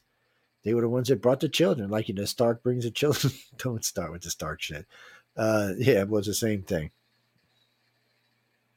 Mm. It's, it's, but all of this correlates into something. So, knowing now that about 67% of abductees and contactees are RH negative makes a difference. No, no, Glenn, they're not O negative, they're RH negative. Don't get me wrong, there's a big chunk, about half of them are, are O negative, but still, it's the group that makes them up. A B negative, A negative, B negative, O negative. Yeah. Well, all all bloods fall within those parameters. Even if there are some oddballs out there, they all fall within those parameters. Ah, don't ask me, dude. But working with these guys was interesting, and when I turned them over, what I had, I got a phone call. I got a, a, a conference call. Back then we didn't have Zoom people. There was things not Zoom, stuff like this didn't even exist. We had to do a conference call, you know, with hit the little button anyway. Uh, and we talked about this, and these guys were amazed. They were amazed. Um, they were also amazed at what they found about South America. Remember, these these these guys are tenured. They, they you know everybody was going to take them serious. So I talked to them, and they asked me if it would be okay if they they included our information. I said, "Yeah, but you're going to freaking lose your job." Because you know this was maybe 20 maybe 2000 maybe 2004 or 5 somewhere around there. I told him i said i, don't, I do not think society is ready for this yet. I said I, I really don't. I said we're going to put it on our websites and we're going to start publicizing it. But even we waited almost 10 years to publish it. Yeah even I, I held on to it that long. And then i did i was on a um, I forgot whose radio show it was and they asked me about it and I did. And as soon as I talked to him about it, then Ancient Aliens contacted me and asked me if I'd come talk about it. And then two years later, Ancient Aliens asked me again to come talk about it. But then they had Linda Moulton Howe in there like she was an expert. And I'm like, where did you come from? Nobody, nobody in the field was doing this but ICAR. And the only person who was even close to us was one of our directors who left and went to work for FREE. They did it over there. Of course, they said it was RH positive because everybody on the board's RH positive. But that's why you can't have a board like that. No, you can't. Evidence has to be pure. It can't be. No, you mean, oh, all of our boards are O negative? No. You mean RH negative? No, they're not. The majority of the, the people who run ICAR are probably positives. Oh, I'm negative, yeah. But I didn't get the final say in it.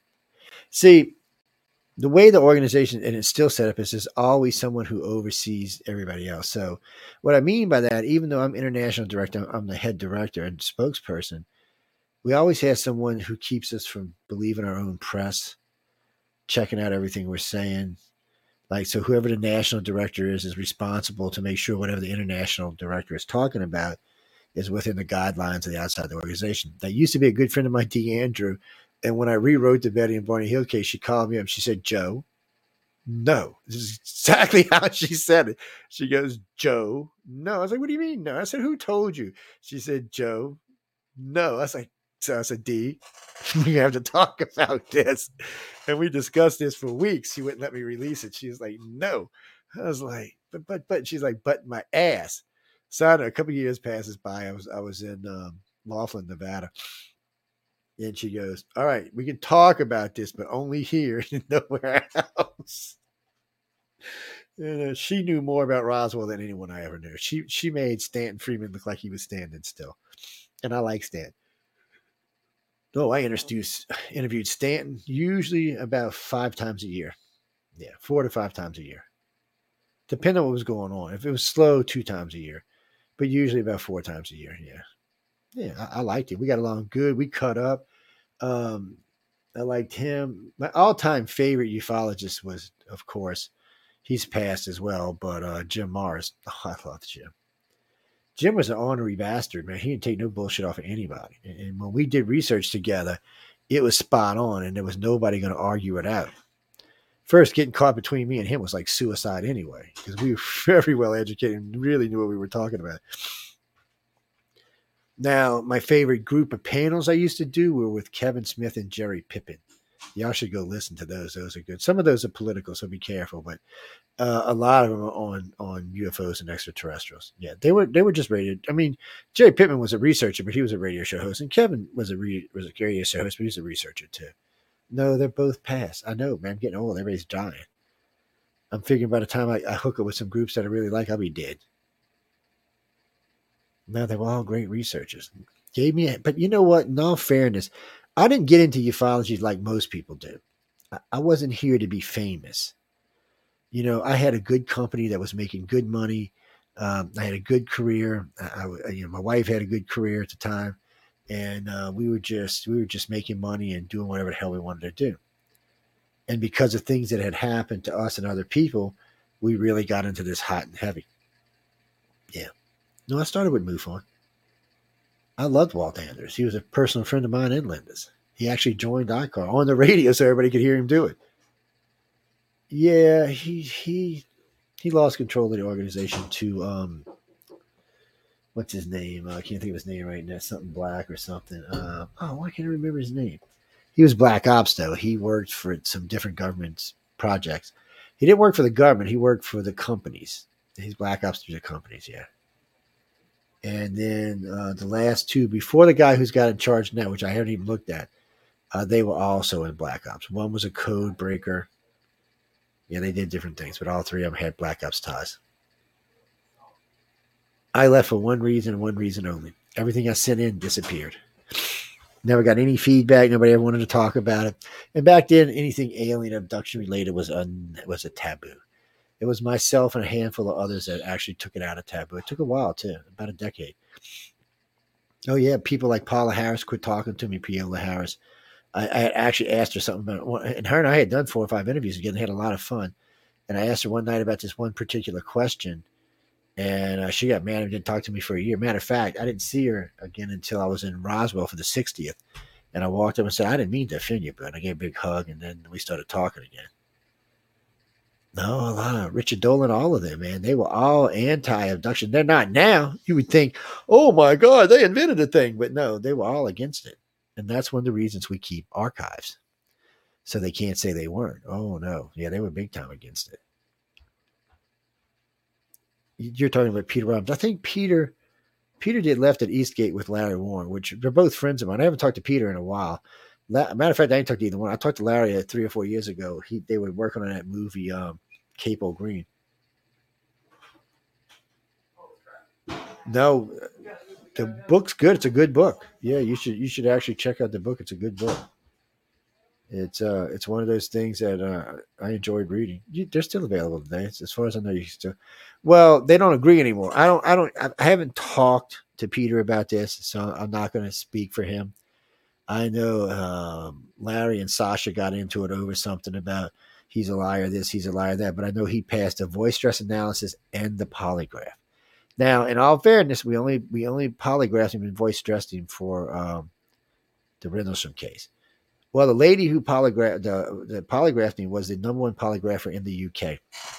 I did the voice stress, but I did the voice stress on. Okay, so real quick, uh, Peter Robbins sent me all of the original cassettes way long time ago. Yeah, half of y'all weren't even alive yet. And uh, he sent me these cassettes, and we went over them, and we ran voice stress on all of them, and based on tapes that we had done with them on other stuff, came back that they were telling the truth. Um, so, the best part is, while you're listening to these tapes, there's some funny shit in there because stuff was scaring. They seen stuff in the sky, they seen stuff in the ground. It was hilariously funny. And uh, anyway, so he passed it. So uh, Capel Green had contacted me about doing the voice stress analysis on, on Larry. And I said, okay, so we set it up. And the first thing I did is I went through, I took the voice stress meters and I went through three or four shows that I had done with Larry and questions that I knew he was telling the truth on, stuff that had nothing to do with the case. I just wanted to get a good a good line on what he how his voice looked when he's telling the truth, and I also wanted to see what his his voice looked like when he was really excited and telling the truth. So, anyway, I, I put him on the thing. We we did about two hours worth of voice stress, and then I did two more days with him. And the conclusions was he was passing. He passed. So what I got angry about is um, Colonel Halt. Uh, Jim Penniston and the other guy started talking shit about me. I'm like, whoa, whoa, whoa! Why are you talking about me? I've, I've never said a word about any of y'all. So that was stupid on their part because the next thing out of my voice was, well, if you're telling the truth, why don't you come get polygraphed or voice stressed? Because I didn't have anything against these guys. I mean, I thought their time travel story was a bit stupid, but I never said it on air. And uh, so I was like, what the hell? Hmm, they should have never said that. Yeah. It was uh, John Burroughs and Jim Penniston and, and, and Colonel Halt. I don't even know if, they, if any of them are still alive. I haven't even looked. Well, it's because it's not important to me. Mm-hmm. Yeah. Well, all right, I'll answer that too. Travis has been. Matter of fact, Travis was just on a network in the past uh, month. He was on uh, Chasing Prophecy. Go check it out. Uh, we like Travis. We've done lots of interviews with Travis over the years. I've interviewed him about a half a dozen times. Uh, I know a lot of other people in the network have interviewed him. He's a good interview. He's fun to talk to. I try not to ask questions that he's been asked a half a million times. Well, I know how it feels when I when I go to a lecture or something. People start asking me questions, and I'm thinking, uh, "Do you really want?" It's almost like people want to ask you a billion questions to see if you're going to change your mind on what you're saying. it's weird. I, am never get angry at anybody. I enjoy it, but it's just hard sometimes when it's the same question 2,000 times. You're kind of like, what? Well, when we talk about the Gulf Breeze case, the personal case in, in my own personal life, people, they always ask me, like, the first five questions are always the same question.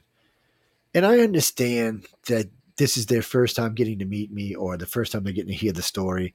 So I, that's one of the reasons I, I say, but I hate doing that because it's, it's taking up time for the better stuff later down the line.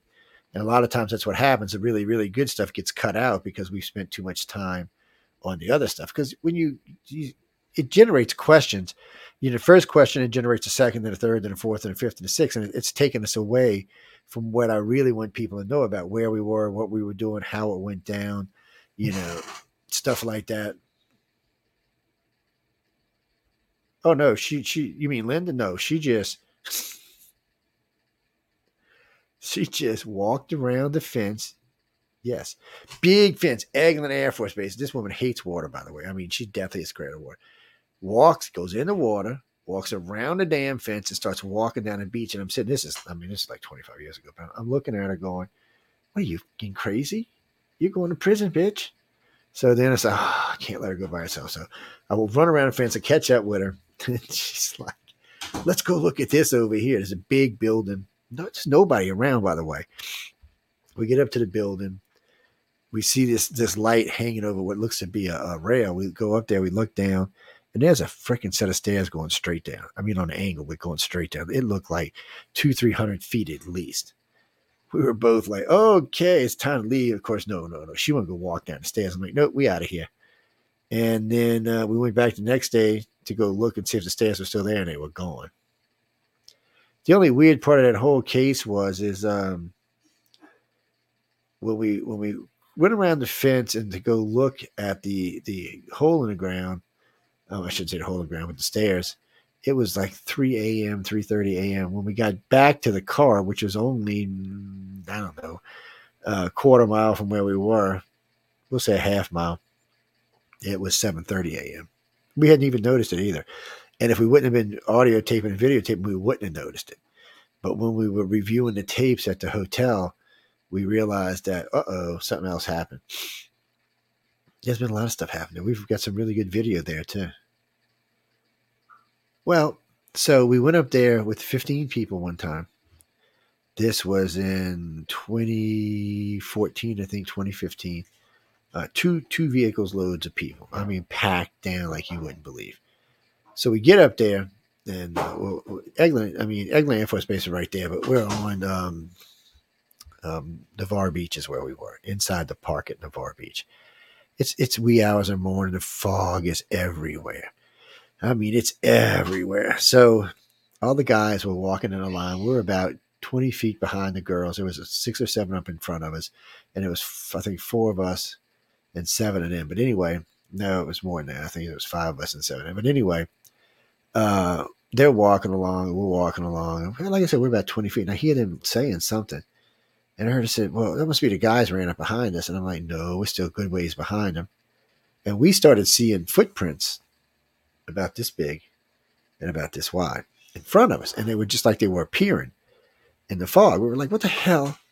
And I knew, you know, I know all these ladies, hey, none of them going to feed that tomorrow. I'm thinking, I'm like, what the hell's going on here? Then I got to think, is there a kid lost out here or something? So then I told them, just stop. I said, whatever y'all doing, you stop where y'all want to catch up with y'all. I want to walk up because whatever was in between us, we could squeeze in between us. And uh, I heard them react to something. Something blew by them, and as we were catching up with them, so we were like, okay, that was just some weird ass crap in the middle of the beach, in the middle of the fog uh, in the Gulf of Mexico. It's just kind of strange. So we see one of the gazebos, one of these big ass gazebos, and uh, we, we go get in the gazebo. We sit down, and Mike Canuck, he's a friend of mine. He's from Canada, Canada, Canada. He's down, and um, a couple of my friends are down. Some friends here from New Mexico and Arizona. So we're sitting there underneath the gazebo, smoking a cigarette. Yeah, I don't smoke cigarettes anymore, but I did back then. And um, I didn't know I wasn't actually. They were smoking. I wasn't. I wasn't smoking anymore at that point. But anyway, we're all sitting around talking, and uh, Mike's leaning against one thing, and we're all kind of spread out a little bit. Because it's a big gazebo, and you see this like flash of light on one of the walkways. You're like, what? And everybody's looking at it like, look like it looks almost like a camera flash, but it lasted for a few seconds, and then it went away. And we're like, what the hell was that? And everybody was a little antsy, and then Mike, Mike was just like doing this. He couldn't talk. He was like, and he was like, I'm like, what the hell are you doing, Mike? And we all looked, and what it looked like was a gray, like a freaking ant, went up one side of the pole and came down head first on the other side of the pole and just stood up and looked at us. We were all like, what? It's like a mass hallucination, man. And it was really freaky the way he moved. And I mean, it was really freaky. And then you looked up, it looked like there was two more up in the rafters, just kind of stuck in between the joints. And we were all at this point, we're all like, okay, somebody's passing the good stuff around because we're all hallucinating for sure. I mean, because it was it was freaky weird. And then next thing I remember, um, they were getting back in the truck, and I mean, we were getting back in the truck, and they were getting back in the car. I'm like, and it, for some reason, I was like sitting here. I was like, "What the?" It, took us a few minutes because we were all kind of disorientated, disjointed. It was just weirded out. So we all got back in the car, and we and, and got back in the vehicles, and we're talking to each other. We had the phones on, talking to each other, and uh, I'm like, "What the hell?" So we we head down. Now we spent 16 hours in the fog this night. 16 hours. So we head down to Blue Mountain Beach, which is further. It's, it's in between uh, Destin, Florida, and uh, Panama City. So we go back there, we get out the truck, we all grab hands, this kumbaya bullshit. we make this big circle. And when we did, all the fog above us just cleared out. It's beautiful, clear sky. And we're sitting there thinking, okay, what was that about? And then I hear, oh man, I hear, I hear, uh, it was G, I think, start screaming. I'm like, what the hell are you screaming about? This thing standing in the center of the circle, just looking at us. And I could swear it had a smile on his face. Like, you dumbasses. And I'm, look, I don't even know how to explain this. This was just creepy weird. And then they were gone. Whatever it was was gone because I'm not sure what it was. It was gone. And everybody's looking at each other and the sky's still open. So we're like, okay, enough of this weird shit tonight. Let's go get breakfast and head home. So we said, okay, we get in a vehicle and we're home. No, no breakfast and we're home. I'm, I'm literally not shitting you. We were like standing in a circle, and let me see, Destin Blue Mountain is five and a half hours from where I, six hours from where I lived. So we were just home. And I still remember what's her name goes, let's go get breakfast. I'm like, yeah, let's go get breakfast because I'm about to flip out. and it was daylight. There's no more fog. I don't even know what to tell you. The whole thing could have been a ruse. Everybody could have, the whole group could have been abducted, and that was just a cover memory. Nobody wanted to be hypnotized. Even to this day, nobody wanted to be hypnotized. Sometimes that happens. Like with the screaming horse, nobody wanted to be hypnotized. No, um, Linda and G and I, this is about 15 years, about 15 years ago. We were on NASA land and um, not far from where I live right now. And um, we were just standing out there talking. And you hear this this scream. It's horrible. It wasn't a human. You knew it wasn't human. It really sounded like someone was torturing a horse. I don't even know how to explain it. And um, Gia swears she's seen these three grays standing on this X behind. I didn't see him, so I don't know. And she just swears she's seen him. So I look at my watch. I'm like, damn, we've been out here for like four hours. Let's go get breakfast. I'm not kidding. It's just what I said. So we stop at Waffle House and we're getting breakfast. And Waffle House is not my favorite place either, I'm not gonna lie. But um Linda was just laughing her ass off. I was just kind of like dumbfounded, and Gia was pissed. So all three of us had a different experience. I have no idea what went on, but Linda was laughing her ass off. She really was. I was like, "What? What's so fucking funny?" Excuse my language. But that's that's just how it was. I mean, it's it was, and, and nobody wanted to be hypnotized from that one either. There are stuff we, we go get regressed over, but some stuff, no, just don't want to know. Because we will, well, okay. If you're ever in Louisiana, Mississippi, there's a place. It's a, it's on technically it's inside of NASA. It's in their um, buffer zone. It's in one of the bigger buffer zones, closer to NASA. So it's actually about this particular spot is about I don't know half a mile from the front gate. So it's a side road, cuts off the main road, and right on the side road, there's a little square with an X on it, little yellow X. And if you go park there and sit there for any length of time, if you're a contactee or abductee, you will see the grays. They will come out and see you. I don't know why. It's it's almost like they they like being there. I don't know. And it's not the only place they've been seen. They've been seen in Honey Island too. Well, that's another weird thing. So I'll take you. We'll go 11 miles back in the swamp. 11 miles, and you'll hear machinery running, people talking. It's getting creepy.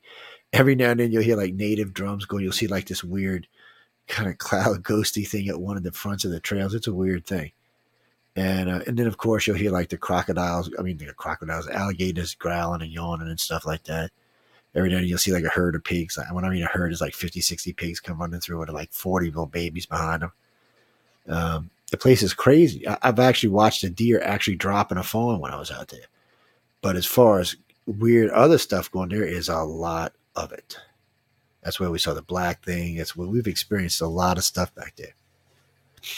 Actually, a friend of mine is writing a book and he's including a story about the black thing in it.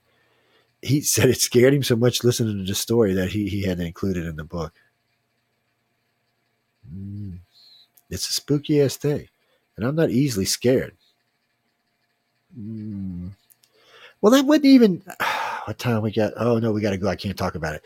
Uh, next time on next show, we'll bring it up. and Go. I didn't realize it was eight o'clock.